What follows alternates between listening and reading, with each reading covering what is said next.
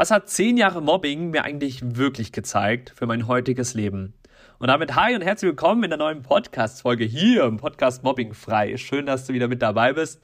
Als bewusstes Elternteil hier jede Woche reinkommst, zuhörst und ähm, ja, deswegen, falls du zuschauen solltest, gerade auf YouTube, ja, ähm, da ist gerade kein Video da. Ich bin nämlich in meiner Heimat zu Besuch und verbringe hier die Vorweihnachts- und gleichzeitig auch die Weihnachtszeit. Ich habe gerade meine alte Dame Katze auf meinem Schoß, deswegen hoffe ich, dass man das Schnurren nicht hört. Ähm, um genau zu sein, die Mimi, die ist schon über 15 Jahre alt, ähm, mit ihr bin ich aufgewachsen und die begleitet mich jetzt in der heutigen Podcast-Folge zusammen. Und genau, ich finde es erstmal wieder schön, dass du mit dabei bist. Und ich habe mir heute mal ein Thema rausgesucht, was von der letzten Folge ja auch so ein bisschen aufeinander aufbaut. Wir hatten in der letzten Podcast-Folge das Thema, was ist das Gute an Mobbing? Und ich habe da ein paar ja, Sichtweisen, Perspektiven geteilt. Heute möchte ich wirklich nochmal spezieller reintauchen, weil ich glaube, ähm, ja, und auch gesehen habe, dass die Folge toll angekommen ist bei euch. Es Reaktionen gab, auch auf meinem Instagram-Channel unter Yannick Heile, dass da ja mich ein paar Nachrichten erreicht hatten, die sich sehr inspiriert gefühlt haben von der Folge, weil ich glaube, und ja, wahrscheinlich bist du deswegen ja auch irgendwo hier, dass ähm, gewisse Themen einfach mal im Alltag hochkommen, wo man ja so ein bisschen Verzweiflung oder Hilflosigkeit spürt oder man sich einfach die Frage stellt, warum jetzt schon wieder und warum passiert das gerade und warum muss das jetzt auch noch irgendwie dazukommen.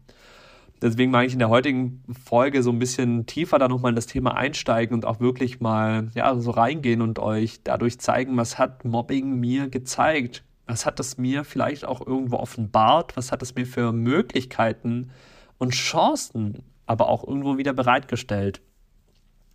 Jetzt ist die Frage, wo fangen wir da an? naja, ich glaube, wir fangen mal wir fangen mal am Anfang an. Also ihr müsst euch ja vorstellen, bei mir hat das Mobbing in der Grundschule angefangen. Das ging bis zu meinem Abschluss. Äh, ich habe Realschulabschluss gemacht. Für mich kam auf gar keinen Fall damals auch äh, der Gedanke den Kopf, dass ich noch weiter Schule mache, sprich Abi.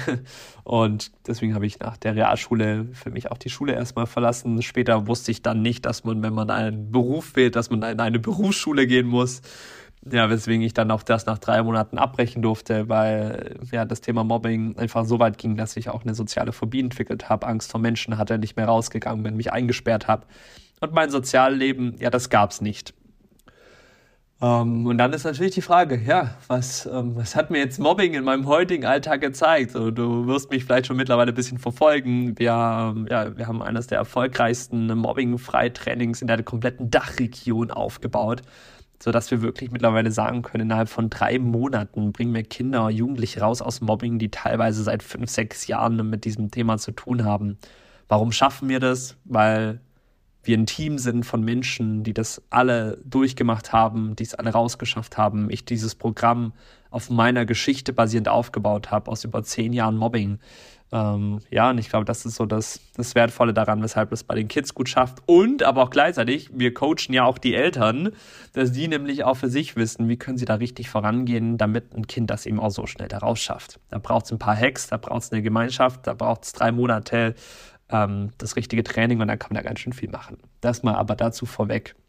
Ist vielleicht auch mal wieder spannend, da die Einblicke zu bekommen. Also was hat es mir gezeigt? Mobbing, wir fangen mal so an, wenn ich mal zurückgehe in die Grundschule. Es gab mal einen ganz entscheidenden Moment. Da, das war in der vierten Klasse, da gab es schon Mittagsschule, da hat man das schon so an, ähm, ja, so anprobiert oder vorbereitet, dann für die Grö Größe oder ja, nächstgrößere Schule. Deswegen gab es bei uns auch in der dritten, vierten Klasse Mittagsschule, aber auf eine einfache Art und Weise. Und ich bin in diese Mittagspause zurückgekommen und du musst wissen, ich lebe auf dem Dorf. Meine Grundschule damals, die war fünf Minuten mit dem Cityroller davon entfernt. Deswegen habe ich natürlich die Mittagspause daheim verbracht und da gegessen. Und dann bin ich an einem ja, warmen Sommertag wieder zurückgefahren. War die Sonne noch draußen, war noch sehr hell.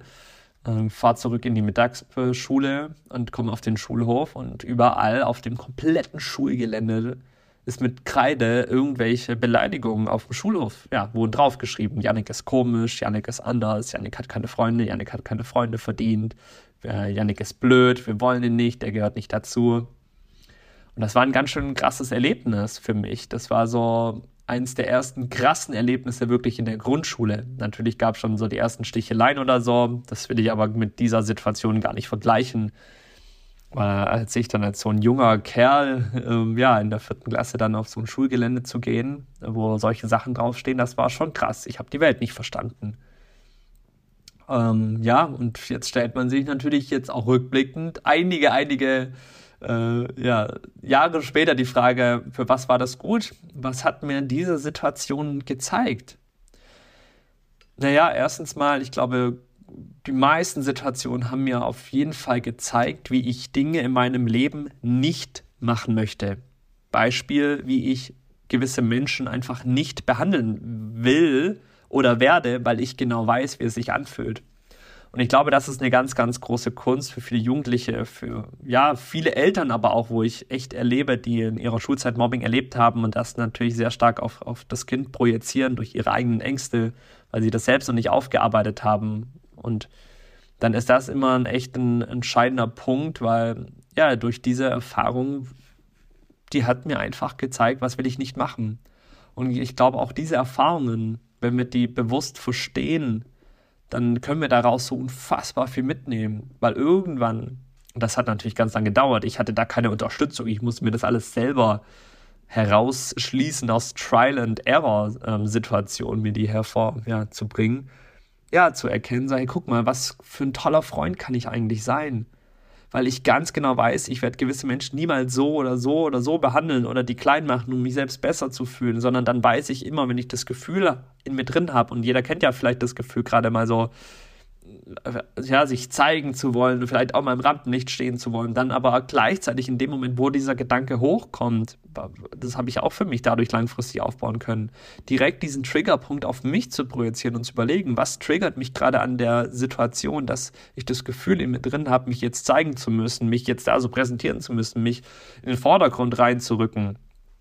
Und ich glaube, das ist auch irgendwo wieder, ja, so dieser, diese nächstgrößere Erkenntnis, die daraufhin wieder aufgebaut wurde. Durch all diese Mobbing-Zeit, durch all diese Situationen habe ich so unfassbar gut reflektieren gelernt. Weil ich einfach immer und immer wieder die Situation durchgegangen bin. Damals wusste ich natürlich nicht, dass es dieses Wort reflektieren irgendwie gibt und ich reflektiere jetzt meine Mobbing-Zeit. Das wusste ich nicht oder das habe ich nicht bewusst aktiv damals gemacht. Im Nachgang viel eher. Deswegen ist das auch ein total schöner und wichtiger Punkt für die ganzen Kids und Jugendlichen da draußen, Reflektieren wirklich zu üben. Also ich, ich sage bewusst üben, weil das ist ganz schön anstrengend, weil man hat keinen Bock auf äh, vergangene Sachen zurückzuschauen, die einem ja Schmerz zugefügt haben. Also ist das übrigens auch ein ganz, ganz großer Skill, reflektieren zu können. Also war für mich auch ein Riesengeschenk, weil ich das dadurch einfach gelernt habe auf die Situation geschaut habe. Dadurch Schlussfolgerung, wenn man dann mal in so Traumatherapie reingeht, dann ist das ein essentieller Aspekt davon, dass man keine Traumas entwickelt, weil man diese Situation nicht durchlebt, aber durchgeht und durchspielt. Aber sich nicht mehr in, in diesen Mitleiden-Modus Modus hineinbegibt, wenn man über seine Vergangenheit nachdenkt. Ähm, und ja, was dann auch am Ende natürlich wieder Resilienz auch aufbaut zu gewissen Themen oder allein über seine Geschichte reden zu können. Und da kommen wir wieder zu dem nächsten Punkt, Geschichte. Ich habe gerade schon gesagt, so das Wort reflektieren benutzt. Das war eine große Sache auf jeden Fall, die, die, ja, die mir das Mobbing auch irgendwo geschenkt hat, reflektieren zu können, um einfach ganz schnell wirklich intuitive Entscheidungen treffen zu können, die sich im Bauch einfach richtig anfühlen, die sich im Herzen richtig anfühlen. Und das ist, glaube ich, ein Skill, den ähm, der, den finde ich richtig cool, muss ich sagen. Also ich finde ihn cool, diesen Skill reflektieren zu können, das schnell machen zu können, in einer Konfliktsituation baden, zu reflektieren, was geht gerade ab, was triggert mich gerade, ah, okay, wie kann ich jetzt handeln? Und dann direkt mit meiner Intuition vertraut zu sein, was wieder natürlich mit ganz viel mit Selbstvertrauen und Selbstbewusstsein zu tun hat, mir in dem Moment bewusst zu sein, das ist gerade das für mich Richtige, was ich mache.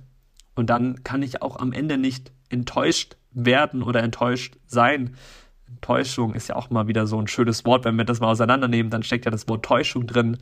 Also ich hatte mir etwas in den Kopf gesetzt und wurde dann, getäuscht. Deswegen fühle ich mich enttäuscht, ähm, weil ich getäuscht wurde vielleicht, weil ich Erwartungen hatte. Das ist, glaube ich, dann das Schönste, wenn die Erwartung allein nur an uns selber geht mit dem Aspekt, ähm, ich vertraue meiner Intuition und ich vertraue darauf, dass das Handeln oder das, was ich sage, das für mich gerade Richtige ist. Und dann ähm, kann ich klar im Nachgang immer noch reflektieren und gucken, ähm, hätte ich irgendwas anders machen können, aber dann bin ich nicht so streng mit mir selber und ganz, ganz viele Kids, Jugendliche da draußen, die sind sehr streng mit sich selber. Und ich glaube, du als Elternteil kennst das auch. Streng mit sich selbst zu sein. Ach, und jetzt habe ich so reagiert, jetzt habe ich hier das gemacht. Ja, das, da, darunter leidet dann später immer unser Selbstwert. Weil wir ganz schön streng einfach mit uns selbst anfangen zu reden oder auch zu sprechen.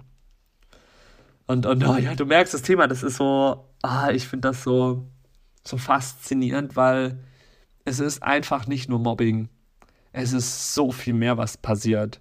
Und vor allen Dingen so viel mehr, was wir daraus machen können. So die meisten, die, und ich sehe es ja immer wieder unter Kommentaren von meinen Videos auf Social Media, ganz viele, ja, Eltern, die schreiben dann rein, boah, und wenn ich hören würde, dass bei meinem Kind Bombing ist, boah, ich würde in die Schule reinstürmen und die zur Sau machen. Ja, okay, und dann lernt ein Kind trotzdem Selbstbewusstsein aufzubauen, lernt trotzdem Konfliktsituationen clever angehen zu können. Weil klar, Mobbing ist ein übler Konflikt, keine Frage, aber trotzdem ist es eine Art, eine Form von einem Konflikt, der irgendwo stattfindet. Weil eine Partie auf die andere Partie halt irgendwie ja, einredet, auch irgendwo vielleicht. Hm, Konflikte, die können wir lösen. Und ich, ich will jetzt gar nicht das alles gut heißen oder gut ähm, ja gut sprechen, was da passiert, was andere Kids anderen Kids antun. Aber das kommt ja auch irgendwo her. Das hat ja alles einen Ursprung, meistens zu Hause. Ja, aber das wäre, glaube ich, vielleicht nochmal ein anderes Thema für sich. Aber um wieder darauf zurückzukommen, wir hatten mal fest, gerade so das Thema Reflexion, wirklich den Selbstwert dadurch aufzubauen, durch das Thema Mobbing.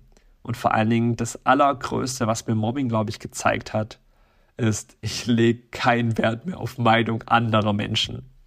Also wirklich, wie viele Leute in diesen zehn Jahren Mobbing, die ich da durchmachen durfte, wie viele Meinungen habe ich an den Kopf bekommen, dass das nicht passt und das passt nicht und dann habe ich mal die Markenklamotten und dann passt das wieder nicht. Also am Ende geht es niemals darum, was dann die Meinung anderer Leute sagen, weil das größte Learning daraus war, recht machen kann ich es eh niemanden, beziehungsweise nicht jedem. Und ja, ich habe dann für mich auch so irgendwann mal, klar, so einen Merksatz einfach für mich entwickelt, so einfach mit dem, mit dem Aspekt, ich muss niemandem etwas beweisen, ich muss niemandem es irgendwie recht machen, ich darf es mir recht machen. Und das sind, glaube ich, so ganz so, so zwei echt essentielle Dinge. Ich muss es niemandem beweisen, ich muss es niemandem recht machen, ich darf es mir recht machen. Ich soll es vielleicht auch mir recht machen irgendwo auf eine Art und Weise. Ja, und das macht vielleicht einen ganz, ganz großen Unterschied aus. Und das, boah, äh, würde ich, packe ich das schon auf die Nummer 1? Ja, ich glaube, das, das würde ich schon fast auf die Nummer 1 packen. Mit dem Aspekt Meinung anderer Menschen. Ich habe meine eigene Meinung wertgeschätzt gelernt. Meine eigene Meinung aber über mich selber und über mein Leben. Die Meinung, die ich mir selbst geben möchte. Das Weltbild, was ich für mich kreiert habe. Darauf muss ich sagen, bin ich echt verdammt stolz, dass ich dastehen kann und es geht gar nicht darum, dass das alles perfekt ist. Klar, auch ich habe meine Auftritte. Ich weiß noch, mein erster TV-Auftritt. Boah, was habe ich mich da eingeschissen? Sorry für den Ausdruck, aber weil ich mir dachte, um Gottes Willen, jetzt bin ich hier bei TAF bei Pro7 und wie viele Leute werden das sehen und oh je, ey. Ähm, dann kam natürlich klar das wieder hoch, dieses Muster wieder hoch, oh Gott, das jedem recht machen zu wollen. Und dann hat das schon natürlich bei der Frage angefangen, was ziehe ich denn an? Und ich kann mich noch so gut daran erinnern, ich habe damals einen Instagram-Post dazu gemacht. Ich habe ein Bild geschickt mit, hey, ich gehe jetzt zu, zu TAF Pro 7, die Dreharbeiten finden jetzt statt, hier, das ist mein Outfit. Und zehn Minuten später habe ich dann das nochmal in meiner Story gepostet, das ist jetzt schon ein paar Jahre her, äh, mit, ey, ich habe mich doch umentschieden, ich gehe da jetzt als Yannick hin, weil ich hatte davor so ein schickes Hemd irgendwie an, dachte, ich muss hier so richtig seriös wirken. Ey, und dann habe ich am Ende mein Holzfällerhemd ausgepackt, mein weißes T-Shirt, meine blaue Jeans angezogen, so, ey, ich, ich gehe da als Yannick hin, ey, ich gehe da da nicht als ein Maskottchen hin oder irgendwie so. Ähm, einfach wieder mit dem Aspekt, ja, dann sollen die Leute denken, dass sie nicht seriös wirkt. Das sind dann eh nicht die, denen ich helfen kann oder die ich dann in meinem Programm wirklich auch unterstützen oder ja, supporten auch kann oder auch will.